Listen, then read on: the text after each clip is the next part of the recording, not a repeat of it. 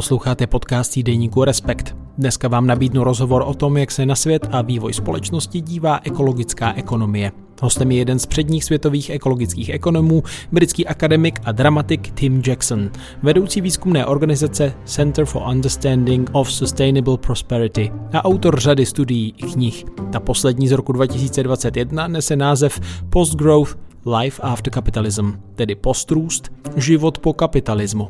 Jak by podle něj mohla fungovat společnost, která závislost na hospodářském růstu nahradí ideou nerůstu? Je to utopie nebo snad schůdná a dokonce nutná cesta? Podnětný poslech vám přeje ještě pán Sedláček.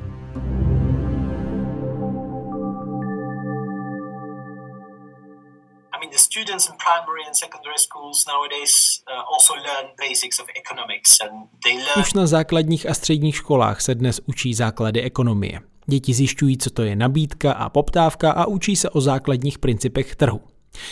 Jaká zásadní informace by z pohledu ekologické ekonomie neměla v jejich učebnicích chybět? Well, in a way I think that's very very easy to answer by reference to you know the work of Herman Daly. Myslím, že na to se dá velmi snadno odpovědět odkazem na práci Hermana Dalyho, který bohužel loni zemřel. Poukázal na to, že ekonomika je ve skutečnosti ceřinou společností životního prostředí. Vše, co se děje v rámci ekonomických aktivit, je zakořeněné ve společnosti a ta je zasazena do světa přírody. Nepřemýšlet o těchto vztazích mezi světem přírody a ekonomikou může mít katastrofální důsledky. A dalo by se říct, že už se to ukázalo v případě změny klimatu, ztráty biologické rozmanitosti, dopadů na oceány nebo na půdu. Takže ekonomika, která se od těchto vztahů izoluje, se od samého počátku dostává do problému. Vrátit ekonomice tento vztah je jednou z nejzásadnějších věcí, které můžeme udělat. Jde o to vidět ekonomiku a hospodářství jako součást přírody a environmentálních vztahů a samozřejmě také v kontextu společenských vztahů. Tyto dvě věci jsou, myslím, pro novou ekonomii opravdu důležité. In nature and in environmental relationships and indeed of course in social relationships and those those two things I think are really important for for a new economics. Former bank, World Bank economist um. Někdejší ekonom Světové banky Herman Daly a jedna z ústředních postav ekologické ekonomie zemřel loni v říjnu ve věku 84 let. Kterých jeho myšlenek nebo konceptů si nejvíc ceníte? Já bych řekl, že zejména vizuálního stvárnění myšlenky, o které jsem už mluvil. Vyprávěl o tom, jak se ve Světové bance snažil kolegy přesvědčit o důležitosti vztahu mezi ekonomikou a prostředím pomocí velmi jednoduchého obrázku. Bylo to prosté znázornění ekonomiky zasazené do životního prostředí. Čtverec, představující hospodářství, byl uvnitř kruhu, který představoval prostředí. Vzpomínám si, že mluvil o tom, jak těžké bylo dostat tento diagram do zprávy, kterou zpracovávali, aby popsali důležitý vztah mezi ekonomikou a životním prostředím. Dále přišel s myšlenkou, že můžete mít růst, který je neekonomický spíše než ekonomický. Takový neekonomický růst vás začne znevýhodňovat. Jinými slovy jde o to, že výnosy z růstu jsou z hlediska lidského blahobytu spíše záporné než kladné. Tato myšlenka je důležitým doplňkem debaty o hospodářském růstu. No a pak je to jeho popis ekonomiky ustáleného stavu. To je ekonomika, která neroste v materiálním smyslu a její výkon je na materiální úrovni v souladu se schopností životního prostředí ji nadále podporovat i v budoucnu. Tyto tři myšlenky jsou v základu ekologické ekonomie. A řekl bych, že jakéhokoliv druhu ekonomie, která bere vážně náš vztah k přírodě. And indeed I would say for any kind of economics that takes our relationship with nature seriously. Economists often describe society Ekonomové často popisují společnost s důrazem na věci, jako je sobecký zájem jednotlivce, racionální rozhodování nebo orientaci na zisk. Jakou roli podle vás mainstreamová ekonomie, co by způsob myšlení, sehrává v aktuální ekologické či environmentální krizi související s lidskými aktivitami? Well, I think it, it does play a part and it is, it is liable really for the damage that's been caused to the planet Firstly, Myslím, že je skutečně spolu zodpovědná za škody způsobené této planetě. Za prvé jde o to, že ve svých základních předpokladech vynechává jakýkoliv ohled na přírodu a omezené zdroje. V poslední době se samozřejmě v ekonomii začalo hovořit o myšlence environmentálních externalit, s nimiž se na trzích nepočítá a proto se v běžné ekonomické analýze neobjevují. A pak se pokouší upravit konvenční ekonomickou analýzu tak, aby tyto externality internalizovala. Ale ve skutečnosti vám už samotný jazyk napovídá, že základní předpoklady této ekonomie vylučují spoustu vztahů ve světě přírody. A my se proto musíme vrátit zpět a nějakým umělým způsobem je do našeho chápání ekonomie vložit, abychom mohli dosáhnout nějakého pokroku. Internalizace externalit. Slyšíte to? Už samo to svědčí o tom, že v našem popisu z pohledu konvenční ekonomie něco zásadního chybí. A to je jedna z hlavních odpovědností ekonomie za situaci, ve které se nacházíme. A myslím, že tou druhou je přesně ten popis lidského chování, na který jste narážel. Charakteristika lidského chování jako sobeckého, racionálního, dá se říct až racionalistického a zaměřeného na maximalizaci užitku s tím, že jde o jediné motivace, které se ve společnosti počítají. Mám za to, že z jakéhokoliv jiného hlediska, z psychologického, sociologického, antropologického, z pohledu literatury, lidského umění i tradic moudrosti, je tato charakteristika lidské povahy naprosto milná. Neodráží složitost lidských motivací ani emocí. A tak jsme dospěli do stavu, kdy máme ekonomii, která opomíní vztah k přírodě a nechápe naše vzájemné vztahy. V tomto smyslu se vlastně stala poměrně zlomyslnou a škodolibou vědou, která má v úmyslu podkopávat naše vzájemné vztahy a samozřejmě také podrývá integritu přírodního prostředí. To jsou opravdové viny, které musíme klást k nohám konvenční ekonomie. Musíme ji hnát k odpovědnosti za selhání v těchto dvou oblastech responsible. We must hold it accountable for its failings in those two respects. One of the key Jedním z klíčových cílů naší společnosti a hospodářství je prosperita. Vy však tvrdíte, že by neměla být chápána pouze jako výše příjmu. Jak tedy podle vás lépe definovat prosperitu? This is, you know, one of the places where you can begin to understand what economics was trying to do is to think in terms of, you know, how do we ensure prosperity for everyone? How, what's the best route towards prosperity? Jeden způsob, jak začít chápat, o co se ekonomie snaží, je přemýšlet o tom, jak nejlépe zajistit prosperitu pro všechny. Jde o cestu, která byla předána konvenční ekonomii prostřednictvím něčeho, čemu se ve filozofii říkalo utilitarismus, který sčítá co největší štěstí pro co největší počet lidí. A tomu bychom měli říkat prosperita. A také to můžeme převést na peníze. To byl hlavní argument utilitaristů v 19. století. Šlo o to, že tento užitek ze štěstí můžeme speněžit. Prostřednictvím finančního kalkulu můžeme doslova spočítat množství peněz, které utratíme v ekonomice, jako odraz toho, jak dobře se máme, a tedy odraz toho, jak šťastní budeme. It could possibly be argued that that's true in a world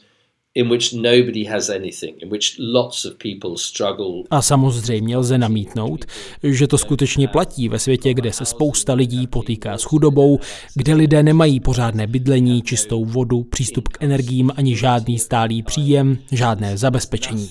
Bavíme se o světě, kde bují chudoba a chybí jakákoliv záchranná síť.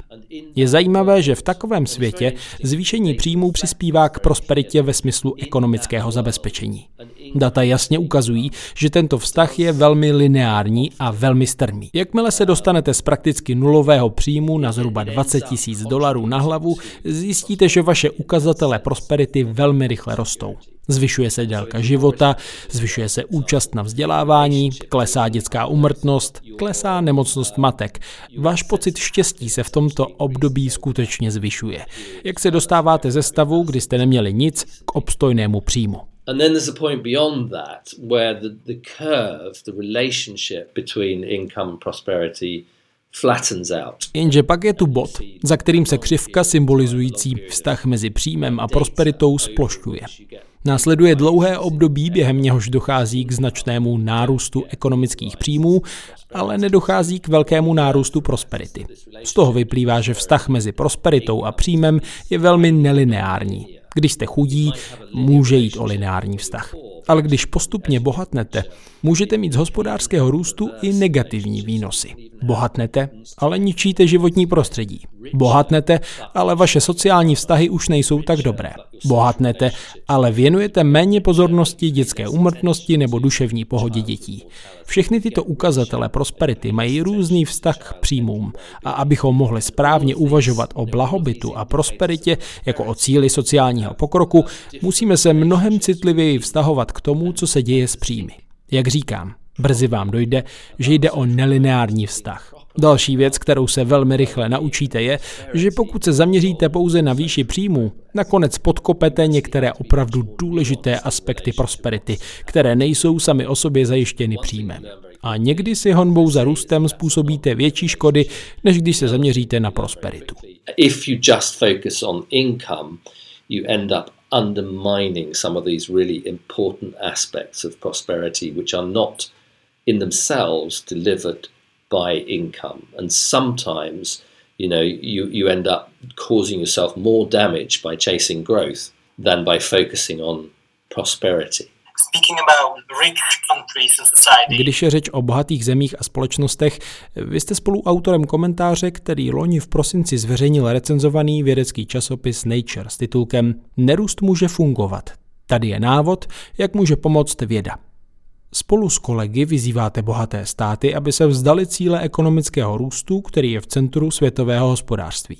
Voláte potom, aby firmy a národy přestaly usilovat o každoroční navyšování produkce, která má za následek klimatickou a ekologickou krizi.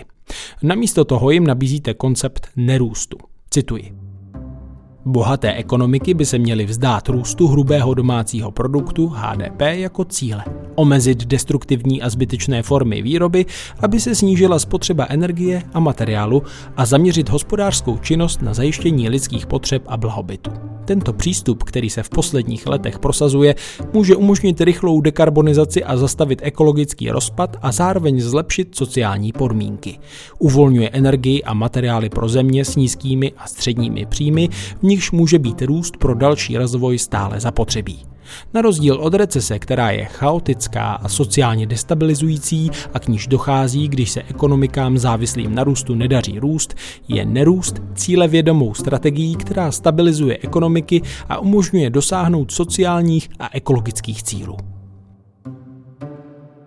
Konec citace. To je z úvodu toho článku. Mohl byste uvést, jak by takováto zásadní změna přístupu, asi můžeme říct změna paradigmatu, měla vypadat v praxi? Jaké by podle vás měly být první kroky? The first step is a recognition of what we were talking about before that prosperity and growth are not the same thing, that well being is not the same thing as growth, that the quality of life isn't the same thing as growth, and actually that it's possible to decouple those two things. Myslím, že prvním krokem je uznání toho, o čem už jsme mluvili. A sice, že prosperita a růst nejsou totéž. Že blahobyt není totéž, co růst. Že kvalita života není totéž, co růst. A že je vlastně možné tyto dvě věci oddělit. Je třeba uznat, že můžete usilovat o dobrou kvalitu života a lepší prosperitu tím, že přesunete svou pozornost od této ústavičné posedlosti růstem HDP. Na prvním místě je toto pochopení a pak následuje mnohem těžší krok, o němž v tomto článku také píšeme. Vybudovali jsme společnosti, které se staly závislými na růstu. Vytvořili jsme instituce závisející na hospodářském růstu. Naše finanční trhy jsou závislé na hospodářském růstu. A naše sociální systémy jsou závislé na daňovém systému, který je také závislý na zvyšování příjmů z růstu příjmů obyvatelstva nebo rostoucí produkce podniků. Víte, nejprve musíte udělat něco na způsob toho, co se radí lidem trpícím závislostí. První, co musíte udělat, je si plně uvědomit, že jste závislí. To je ten bod, kdy vám musí dojít, že prosperita vlastně není to též, co růst. Snažíte se dosáhnout svatého grálu blahobytu a vysoké kvality života, ale mechanismy, kterými to děláte, vás k tomu nevždy dovedou. To je první krok. Druhým krokem je porozumět mechanismům, pomocí kterých se tato závislost projevuje. Co vězí ve způsobu, jakým organizujeme naše finanční systémy? Co je to v řízení našich sociálních systémů? A co je to ve způsobu, jakým organizujeme zdravotnictví, sociální péči a vzdělávání, že jsme svázaní s paradigmatem založeným na růstu? Je totiž snadné formulovat myšlenku, že nechceme růst, ale blahobyt. A je také poměrně snadné stanovit měřítka blahobytu.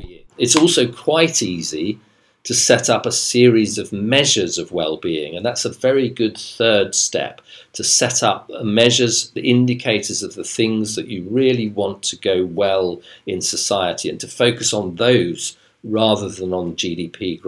To je velmi dobrý třetí krok. Stanovit indikátory toho, jestli se společnosti skutečně daří a zaměřit se spíše na ně, než na růst HDP a celé té závislosti na růstu. Jde o to pochopit, kde přesně je zakotvená napříč naší sociální strukturou a začít ji rozplétat. A pak, když pochopíte, jak jsme tuto závislost na růstu vybudovali a rozvíjeli, je třeba si začít formálně klást závažné institucionální otázky o tom, jak designovat instituce, regulovat trhy, jak má fungovat finanční sektor, zdravotnictví a jak má vypadat sociální stát, když už nemáte závislost na růstu. A to je celkem náročný politický program aktivit, který postupuje krok za krokem, sektor po sektoru, abychom dosáhli postrůstového světa. To přichází na řadu až potom, co si opravdu uvědomíme, že jsme závislí na růstu. Actually, once we've got beyond that simple step of identifying that we're addicted to growth, that we then have to do the hard graft to achieve a post-growth world. Economical growth is closely linked to Hospodářský růst je úzce spjat s kapitalismem, který je založen na investování kapitálu ve snaze dosáhnout zisku. Myslíte si snad, že by se od takového kapitalismu mělo upustit? Vaše poslední kniha se konec konců jmenuje Postrůst život po kapitalismu. The premise of post-growth life after capitalism wasn't so much a sort of, you know, gung-ho abandoning of the past – Premisa té knihy nespočívala v nějakém nadšeném opouštění minulosti. Šlo mi spíše o uznání faktu, že systém, v němž žijeme, jako každý systém, ve kterém kdy kdo žil, je společenský systém. A jako takový se vyvinul za určitých podmínek v určitém historickém období a plnil určitou funkci pro lidský druh a společnost dané doby. Podmínky společenského systému se mění. Jsme v neustálém procesu změn, protože jsme sami nositeli změn. Společnost mění své přirozené prostředí a prostředí zase mění společnost. Je mezi nimi symbiotický vztah, o něm jsme už mluvili na začátku. A na to poukazoval Herman Daly, když říkal, že nic nezůstává stejné a jakýkoliv izmus se stane minulostí. To platí i o kapitalismu. Kapitalismus je forma společenské organizace, která se vyvinula v určitém období industrializace. V němž roli kapitálu a vztah mezi kapitálem a prací určovaly podmínky dané historickou podmíněností dané doby a místa. Výchozím předpokladem mé knihy je povzbudit nás k tomu, abychom přemýšleli, co bude následovat za podmínek, v nich se ocitá náš svět. Máme tady obrovské environmentální výzvy a máme i obrovské sociální výzvy. We've sold ourselves in the middle of capitalism, we've sold ourselves a vision of humanity that is profoundly at odds with the human condition and with our own Uprostřed kapitalismu jsme sami sobě prodali vizi lidstva, která se zásadně neschoduje s vymezením lidského života a naším vlastním sebepojetím. A ona se do jisté míry osvědčila, protože přinesla něco z toho, co nám zajistil kapitalismus. Jenže to také způsobilo obrovské problémy ale nemusíme být svázáni s myšlením o kapitalismu jako o něčem, co bude trvat věčně, co je nevyhnutelné, co je pevně zakořeněno v našich životech. Místo toho můžeme kapitalismus vnímat jako něco dočasného, něco, co bychom měli znovu zkoumat a vracet se k jeho prvním principům a ptát se, zda jsou to stále principy, s nimiž bychom souhlasili. Další věc, kterou v knize dělám, je, že stanovuju různé jiné principy, které lépe popisují náš vztah k sobě navzájem i vůči přírodě a lépe zkoumají co znamená prosperita. To jsou věci, na nichž můžeme vybudovat vizi společenského pokroku, který jde nad rámec kapitalismu a vede nás mimo něj. Jaký je důvod, proč se do toho pouštět, kromě toho, že kapitalismus se ukázal jako zásadně špatný, pokud jde o životní prostředí nebo společenské vztahy? Chybný je i ve vztahu k vlastní finanční struktuře. Jde o soubor vnitřních rozporů v samotném kapitalismu. Kvůli nim se nablízkaný povrch systému může náhle pokrýt trhlinami a téměř se začít rozpadat. To je velmi dobrý důvod pro opětovné proskoumání kapitalismu. A tím druhým je idea, že ve skutečnosti za kapitalismem existuje lepší, bohatší, naplňující fascinující svět, ve kterém vlastně můžeme být ličtější a mít silnější smysl pro své vlastní místo v přírodě, což kapitalismus neumožňuje. Je to místo, ve které můžeme mít silnější vztah k sobě navzájem, což nám kapitalismus upírá. A to je podle mě nesmírně pozitivní způsob uvažování. Přemýšlejme o životě po kapitalismu, který je bohatším, nikoli chudším místem. One which capitalism denies us. And that to me is a hugely positive way of thinking about this life after capitalism, that it's a richer, not a poorer place to be. Když tohle někdo poslouchá z životní zkušeností ze zemí bývalého východního bloku, tak může namítnout, že si dobře pamatuje experimenty řady států, nejen v Evropě, které chtěly skoncovat s kapitalismem, byť to nezdůvodňovali environmentální krizí a neskončilo to vůbec dobře. A na základě této zkušenosti z 20. století vám oprávněně řeknou, že rozhodně nestojí o žádný další odvrat od tržní ekonomiky a soukromého vlastnictví k centrálnímu plánování a dalším prvkům ekonomiky na sovětský způsob. Co byste jim na to řekl? Yeah, sort of communism by the back door. You're sort of suggesting. Well, uh, yeah, I mean, I do think I do think that's uh, that, that's certainly something that I've experienced in terms of reaction to some of the proposals that I'm talking about. Máte na mysli něco jako návrat komunismu zadními vrátky?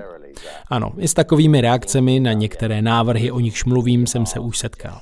Ale vůbec si nemyslím, že když uvažujeme o konci kapitalismu, tak z toho nutně vyplývá, že navrhujeme v nějakém smyslu návrat ke komunismu. Chci říct, že je svým způsobem zvláštní, že od pádu berlínské zdi v roce 1989 se politická krajina skutečně dramaticky změnila.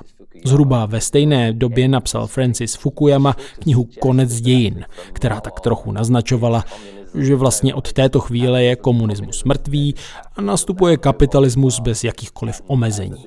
Mělo jít o konec našeho historického putování. A myslím si, že v následujících letech se ještě více prosadil názor, že kapitalismus je jediná cesta vpřed a vlastně jediná politika, kterou máme.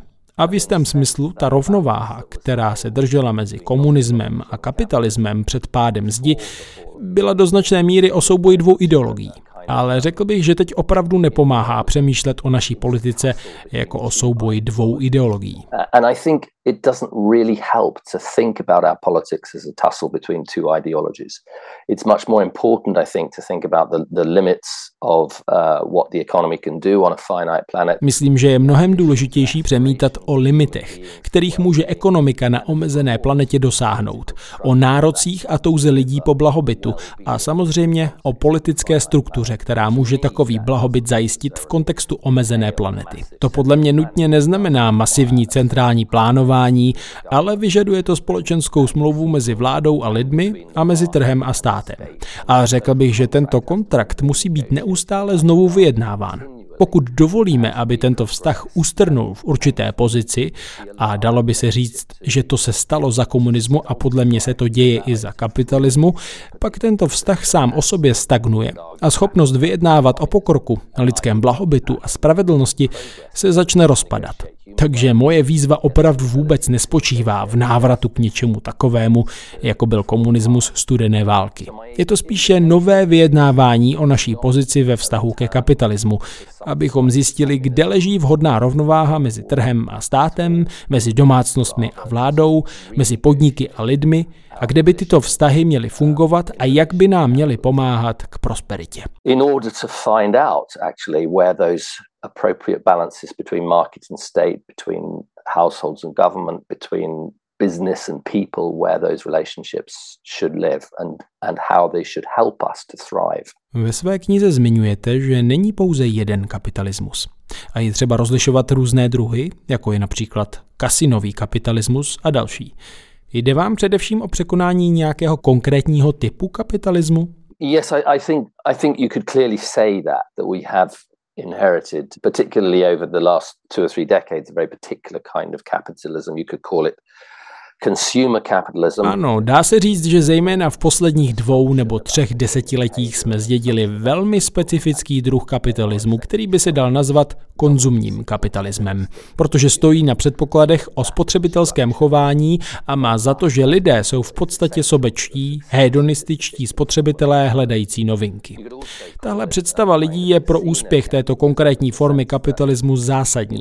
Dalo by se to také nazvat jakýmsi kasinovým kapitalismem v tom smyslu, že aby se systém udržel v chodu, musíme deregulovat peníze a co nejvíce uvolnit ruce trhu.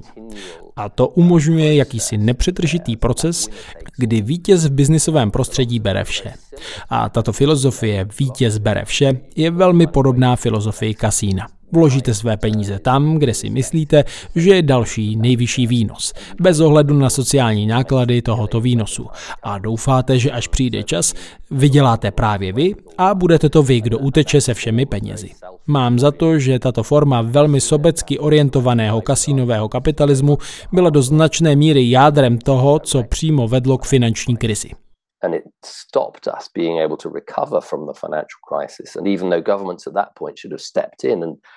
really put an end to casino capitalism and possibly also put an end to consumer capitalism.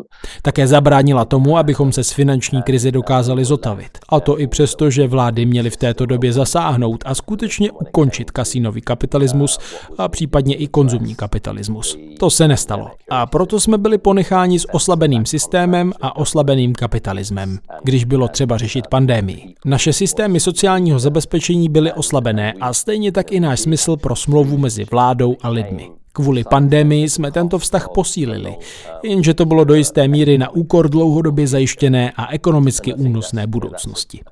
A to je pozice, ve které se nacházíme teď. Zajímavé je, že když jsem v roce 2020, těsně před pandemí, psal knihu Postgrowth, objevila se spousta sebekritiky kapitalismu vycházející zevnitř.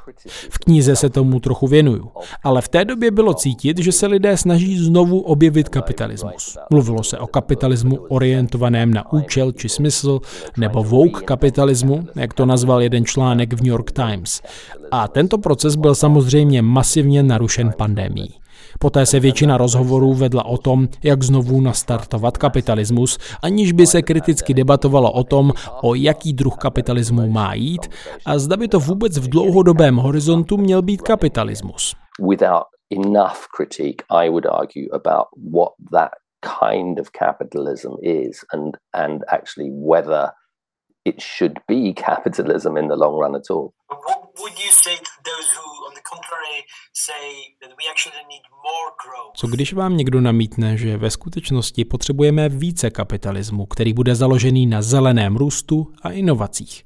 Mnozí věří, že se podaří tzv. decoupling, tedy oddělení ekonomického růstu od negativních dopadů na životní prostředí. Yeah, well, I mean, the first thing to do would be show me some. Because we do see you know we do see some of that decoupling and I'm not arguing against decoupling I you know I started my career really looking at Tak mi ho ukažte. Jsme sice svědky určitého decouplingu a rozhodně proti němu nic nenamítám. Myslím, že je to opravdu dobrý nápad. Na začátku své kariéry jsem se ostatně sám zabýval možnostmi oddělení ekonomického výkonu od dopadu na životní prostředí a technologiemi, které by to umožnily, a také ekonomikou, která by je zavedla. Koncept zeleného růstu naznačuje, že všechny problémy, které jsme způsobili růstem, můžeme vyřešit dalším růstem. Jenže to znamená, že toto oddělování se musí dít čím dál rychleji v míře, která nemá ve známé historii obdoby. Pokud chceme dosáhnout čistých nulových emisí ve snaze omezit nárůst průměrné globální teploty na 1,5 stupni, pokud chceme chránit biodiverzitu a zajistit ochranu 30% souší i moří do roku 2030, na čem se státy dohodly v prosinci na konferenci OSN COP15 v Kanadě, tak musíme v rámci tohoto růstového paradigmatu provádět decoupling, provádět decoupling opravdu hodně rychle. A to se děje ve světě, kde, přiznejme si, nejchudší země světa stále zoufale potřebují růst. A zdá se mi, že tady leží odpovědnost na nejbohatších zemích světa, které by měly překonat tuto pohádku o věčném hospodářském růstu, jak to nazvala Greta Thunberg, a důkladněji se zamyslet nad povahou ekonomiky, pokroku i samotné prosperity. Víte, víte, to neznamená, že bych popíral sílu technologií a naší schopnost oddělit naše dopady od ekonomiky. Je to jednoduchý posun, který říká, že bychom vlastně také měli oddělit prosperitu od hospodářského růstu, který nám dává větší, nikoli menší manevrovací prostor v době, kdy se snažíme čelit výzvám, o kterých se bavíme.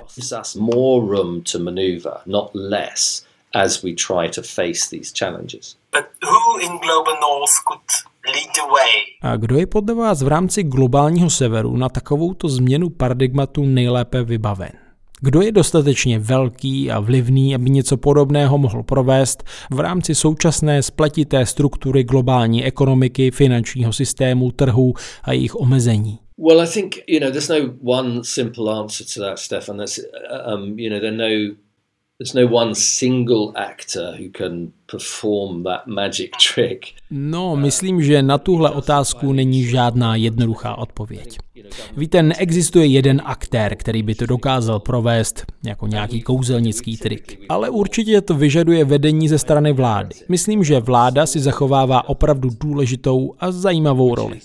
Oblíbili jsme si příběh o tom, že státy by se neměly plést do cesty, že jsou neefektivní, měly by být co nejmenší a neměly by zasahovat do podnikání. Nerušený biznis vytvoří aktivní trh, který pak vyřeší všechny problémy. To je velmi silně zažitý mýtus, ale v tuto chvíli nám není k užitku. Znám lidi v biznisu, kteří se snaží dělat změny, ale je pro ně téměř nemožné je provést v otevřeném a zcela konkurenčním prostředí, pokud tam neexistuje nějaký rámec stanovený státem a regulovaný vládou, který zaručí, že kroky správným směrem, které dělají dobré firmy, jsou ve prospěch zemí a společností, kde působí. Je tu nebezpečí, že bez podobné regulace a politického vedení je pro firmy téměř nemožné jednat v nejlepším zájmu budoucnosti i svém vlastním, pokud se snaží stát opravdovou udržitelnou firmou.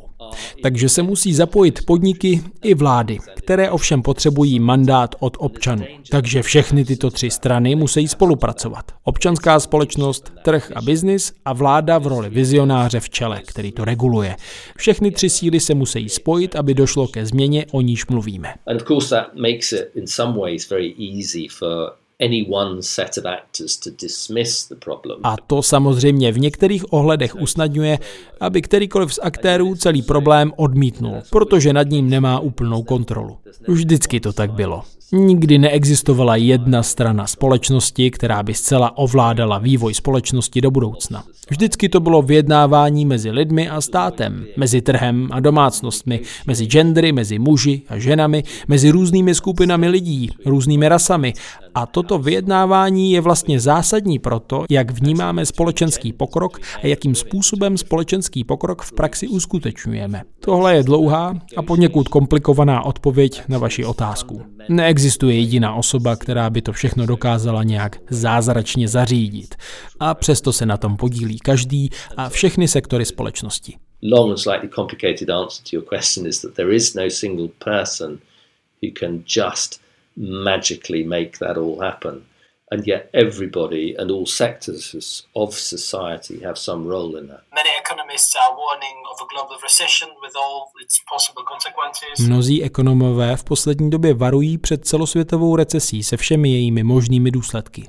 Moderní ekonomiky jsou v současném systému, který je založený na úvěrech, vedeny k růstu. V případě oslabení růstu jsou ohrožena pracovní místa a živobytí lidí.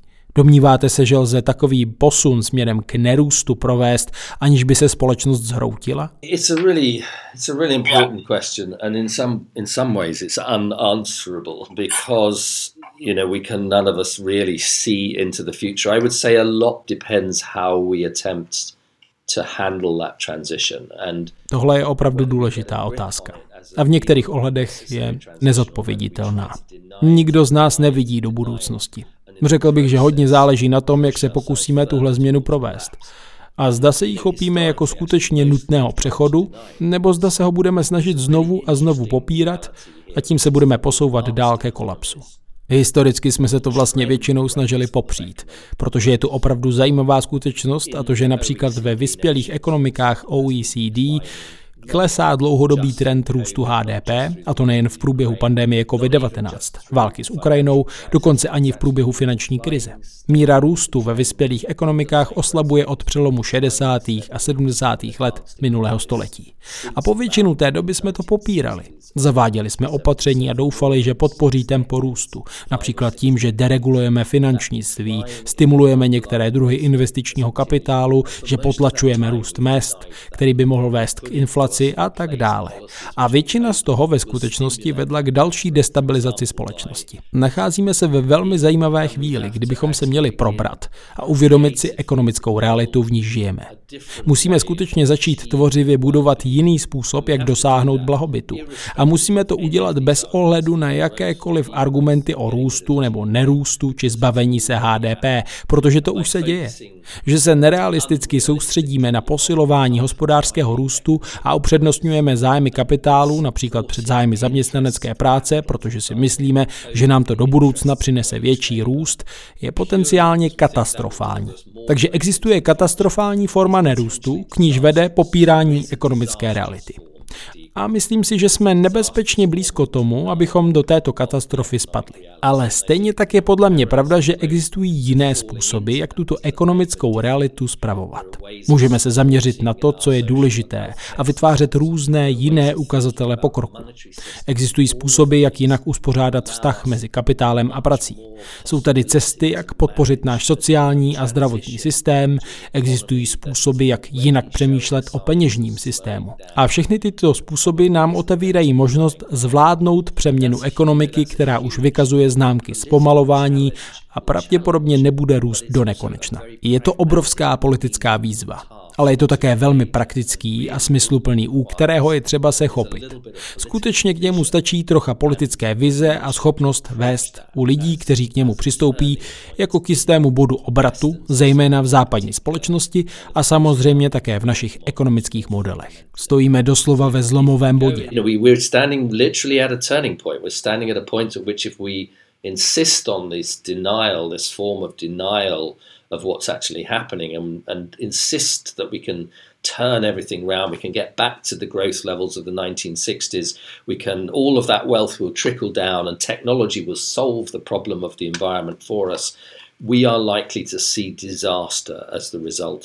A pokud budeme dál popírat, co se skutečně děje, a trvat na tom, že můžeme všechno zvrátit, dostat se zpátky na úroveň růstu z 60. let a že všechno to bohatství proteče dolů k chudším lidem a že technologie za nás vyřeší problémy životního prostředí, tak se pravděpodobně v důsledku toho dočkáme naprosté pohromy. Pokud se zaměříme na to, na čem lidem skutečně záleží, na jejich blahobyt, podporu infrastruktury, vytváření komunit, zajištění pevných vzájemných vztahů mezi lidmi a na podporu našich systémů zdravotní péče a vzdělávání, na přemýšlení o ekonomice, která nevykořistuje práci a hodnoty v ekonomice a hodnoty v hospodářství, ale spíše tyto hodnoty zakládá a zahrnuje tyto pracovní vztahy do struktur blahobytu, pak máme šanci na přeměnu ekonomiky, která skutečně učiní život bohatším nikoli chudší. Then we have a chance of a transition that actually will make life richer rather than poorer. I would say that after the, the crash, the financial crisis in 2008, there was kind of hunger for alternative ways. Po finanční krizi v roce 2008 byl hlad po alternativních směrech a teoriích v ekonomii. Jedna z vašich prvních knih, Prosperity Without Growth, vyšla krátce po krizi. Řekl byste, že jsme se z krize nějak ponaučili a přehodnotili ekonomii? We didn't learn that lesson really at the time And we didn't even learn it through COVID, although we learned through COVID what matters most in society, what matters most in our economy, what matters most in our social relationships. Ne, a to platí i o covidové krizi, díky které jsme se dozvěděli, co je nejdůležitější ve společnosti, ekonomice i našich sociálních vztazích ale neponaučili jsme se. Je smutné, že jsme měli všechny ty příležitosti poučit se, jak říkáte. Z finanční krize, z pandémie, z války na Ukrajině, která nás měla naučit, abychom pokud možno vůbec nebyli závislí na fosilních palivech, ale všechna toto poučení zanedbáváme a činíme tak na vlastní nebezpečí. Ale stali se součástí naší historie a ještě se z nich můžeme poučit. A myslím, že naše schopnost to udělat je naprosto zásadní pro výzvy, kterým teď čelíme. V jistém smyslu je úkolem lidí, jako jsem já, kteří se již dlouhou dobu zasazují o tyto alternativy, udržovat podobné lekce v centru pozornosti a stejně tak myšlenku, že je možné přejít k ekologicky udržitelné a sociálně spravedlivé společnosti, pokud budeme mít dostatek odvahy čelit výzvám a formulovat cestu k lepší budoucnosti. Víte, že se to někdy podává v jakémsi heroickém hávu, že žijeme v bezprecedentní době, máme před sebou výzvy, kterým žádné předešlé generace nečelily a možná je to pravda, ale také se mi zdá, že je to věčná výzva, před kterou vždy společnost stála a vždy ji musí mít na paměti. A společnosti, které jsou toho schopny, jsou odolné, přizpůsobivé, mění se podle okolností, jsou sebereflexivní, zkoumají svá omezení, identifikují své chyby a napravují je. To jsou společnosti, které budou pokračovat a budou úspěšné. Zatím nevíme, jestli jsme takovou společností, ale nezbývá než doufat, že ano. We don't know yet whether we're that kind of society, but we have to kind of hope that we are. Right. I mean, you, you say that what we measure affects what we do. Vím, že upozorňujete na to, že to, co měříme, má vliv na to, co děláme. Co by měli ekonomové především měřit a sledovat, pokud ne růst HDP? Well, you know, they should be measuring the things that contribute to prosperity. They should be measuring and paying attention to. I mean, we do measure a lot of these things that unfortunately they don't enter into the political lexicon. They don't. They're not a part of our political decision-making processes. Měli by měřit věci, které přispívají k prosperitě a věnovat jim pozornost. Spoustu takových věcí už měříme, ale bohužel nevstupují do politického slovníku a nejsou součástí našich rozhodovacích procesů. Rozhodně bychom se měli zaměřit na ukazatele zdraví, na průměrnou délku života a na duševní pohodu. A měli bychom se podívat na dopady na mladší lidi, dopady na starší lidi, podmínky pracovního života lidí i jistotu, kterou cítí nebo necítí. A měli bychom se podívat i na sílu našich komunit a vztahy mezi lidmi, stejně jako na výsledky, které jim to přináší. A na to už existuje opravdu spoustu dobrých ukazatelů. A samozřejmě musíme také tyto vztahy zlepšovat a zároveň se držet za ekologickými mantinely. S tím se pojí další měření uhlíku, emisí a návrhy, jak emise CO2 snižovat. Ale také je třeba sledovat úbytek biologické rozmanitosti, ochranu našich habitatů, mokřadů a půd. A tady vyvstává obtížný problém, protože tohle je úplně jiný úkol, než když prostě měříte HDP a doufáte, že se vše v dobré obrátí.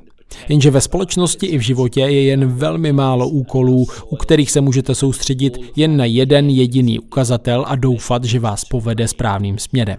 To platí skoro o všem. Jsme složité bytosti s obrovskými technologickými a intelektuálními schopnostmi, které jsou schopné rozdělit svou pozornost podle různých parametrů, jak limitů, tak možností pro naše vlastní blaho. Představa, že stačí měřit růst pouze jedné věci, tedy HDP, a že nám to něco řekne o našem vlastním přežití, natož o naší vlastní schopnosti se rozvíjet a prosperovat, je založená na velmi naivním pohledu na lidstvo i politiku. We can even claim that measuring just one thing, the GDP growth, will tell us anything at all about our own survival, let, our own, let alone our own ability to thrive. Nedávno vyšel závěrečný díl šesté hodnotící zprávy mezivládního panelu pro změnu klimatu při OSN, tedy IPCC. Co si z ní berete? The latest IPCC report, which is a synthesis of all the reports that were actually published earlier,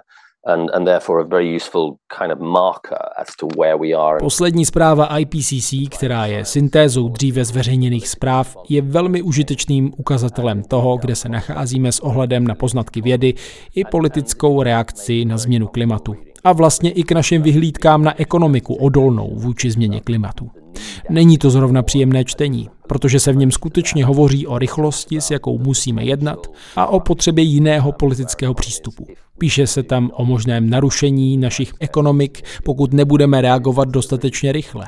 Hlavní výzva, myslím, spočívá v tom, že politici klimatické problémy považují za něco, co musí být vyřešeno do roku 2050. Ale ve skutečnosti zpráva jasně říká, že v roce 2050 je příliš pozdě. Související cíle se samozřejmě vztahují k roku 2050 ale ve skutečnosti se většina opatření musí uskutečnit nyní. A to podle mého názoru klade opravdu důležitý tlak na vlády, aby vytvořili rámec, který nám umožní dosáhnout cílů, které by nás mohly udržet v rámci oteplení o 1,5 stupně nebo při nejhorším o 2 stupně. Protože už víme, že 1,5 stupně a dokonce i více představuje svět, kde bude velmi obtížné žít. Už jsme viděli dopady v podobě požárů souvisejících s horkem, rozšiřování pouští, záplavy, zvyšování hladiny moří a tak dále. Takže všechny tyto dopady, a o tom zpráva hovoří, se budou jen zhoršovat.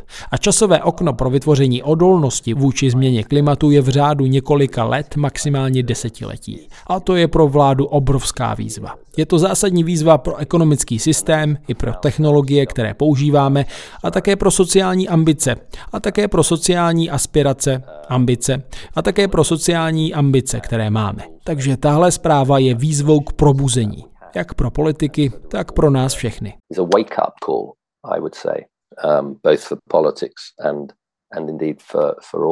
Ta zpráva pracuje s termíny, jako je rozvoj odolný vůči klimatické změně. Jak hodnotíte postoj IPCC k otázkám dalšího vývoje ekonomiky a růstu? IPCC je stále mezivládní panel, který chce být vyslyšen vládami. A vlády jsou stále vládami, které se obecně za to drží představy hospodářského růstu. A tak IPCC do jisté míry ve svých doporučeních dostatečně neprosazuje myšlenku, že bychom se měli zabývat naší závislostí na růstu. A myslím, že to je věc, kterou právě ekologická ekonomie přidává do veřejné diskuze. Tento bod v dialogu mezi IPCC a vládami stále trochu chybí a musíme být k této ideologii kritičtí. between IPCC and government that we have to be critical of that ideology. S hospodářským růstem počítají ostatně také cíle udržitelného rozvoje OSN, ne? SDG 8, which is my least favorite SDG goal, uh, Sustainable Development Goal is is essentially uh, a, a very mixed up requirement that we should. To je cíl udržitelného rozvoje číslo 8, který je mým nejméně oblíbeným cílem ze všech 17. Jde o v podstatě velmi zmatený požadavek, že bychom měli usilovat o důstojnou práci a hospodářský růst. Samozřejmě nikdo nemůže polemizovat s myšlenkou, že bychom měli usilovat o dobrá pracovní místa, smysluplnou zaměstnanost a o bezpečné a zajištěné živobytí pro lidi. Nikdo nikdo proti tomu nemůže nic namítat.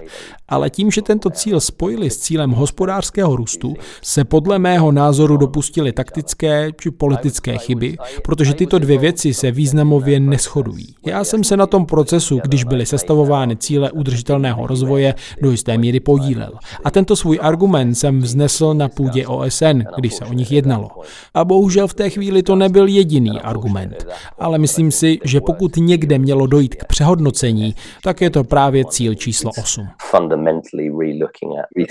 A jak byste ho změnil, kdybyste mohl? I think I would, I would take apart the two aims because they are Tyhle dvě věci bych od sebe oddělil, protože se jedná o odlišné cíle. Mít dobrou a smysluplnou práci a bezpečné a jisté živobytí je sám o sobě velmi důležitý cíl. Není však nutně naplňován cílem růstu.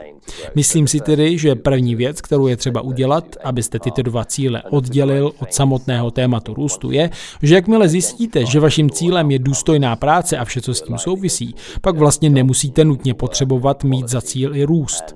Možná ho budete chtít nahradit něčím, co hovoří o ekonomické bezpečnosti, ale možná ji budete chtít podrobněji rozvést. Nikoli ve smyslu růstu, protože ten ne vždy přináší ekonomickou bezpečnost, ale spíše ve smyslu finanční stability, politické stability, sociální stability a schopnosti účastnit se na životě ve společnosti. A to všechno jsou skutečně cíle nadřazené, cíly hospodářského růstu. Hospodářský růst má všechny tyto věci přinést, ale to se mu zjevně nepodařilo. Takže v jistém smyslu bychom měli oddělit tento konkrétní cíl a zaměřit se spíše na konečné cíle, kterých chceme dosáhnout, než na předpokládané prostředky k jejich dosažení.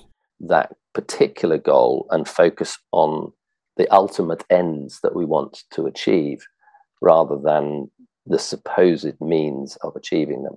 You are also an artist, a playwright. Vy nejste jen ekonom, ale také umělec, dramatik, který považuje růst za ústřední mýtus naší společnosti. Máte nějaké oblíbené umělecké dílo, možná příběh nebo něco, co odráží tento mýtus, či nějaké související téma, o kterém jsme hovořili? Mám na mysli dílo, které by mohlo pomoct to vidět ještě trochu jinak. It's very interesting. One of the stories that I told in Postgrace was the story of John Stuart Mill, who at a certain point in his life had a big mental crisis. Ve své poslední knize vyprávím příběh Johna Stuarta Milla, který v určitém období svého života procházel velkou krizí. Dnes bychom ji nazvali krizí duševního zdraví. Bylo to v době, kdy se snažil vytvořit myšlenku utilitarismu, ten velký kalkul ekonomických statků. Uprostřed toho se jednoho dne probudil s obrovskými pochybnostmi o celém svém projektu. Je zajímavé, že záchranu našel v několika věcech. Jednou z nich byla hudba a další poezie. Konkrétně šlo o báseň Williama Wordswortha s názvem Old Intimations of Immortality, česky náznaky nesmrtelnosti, kde se Wordsworth snaží evokovat pocit lidské duše, která přesahuje racionální ekonomickou osobu, co se zajímá jen sama o sebe. A to bere jako výchozí bod a ústřední prvek myšlení o společenském pokroku, o naší vlastní lidskosti. Ale Mila nakonec před duševní krizí zachránila láska. Zamiloval se. Umění ostatně skvěle zachycuje hloubku lidských emocí, konfliktů i obrovskou vášeň, která může pohánět dopředu život duše. Drive forwards the life of the soul, if you like. And so I, I see that moment in John Stuart Mill's life as being A tento okamžik v životě Johna Stuarta Milla podle mě symbolizuje moment, v němž se nacházíme teď my. Saháme po racionalitě, která je příliš restriktivní a nabízí nám hodně ochuzenou verzi nás samých. A hledání cesty, jak z toho ven, vidím velmi podobně jako zotavení Johna Stuarta Milla z jeho vlastní duševní krize. Musíme vidět tu krásu a přirozenost, kterou viděl Wordsworth immortality of the human soul that he saw.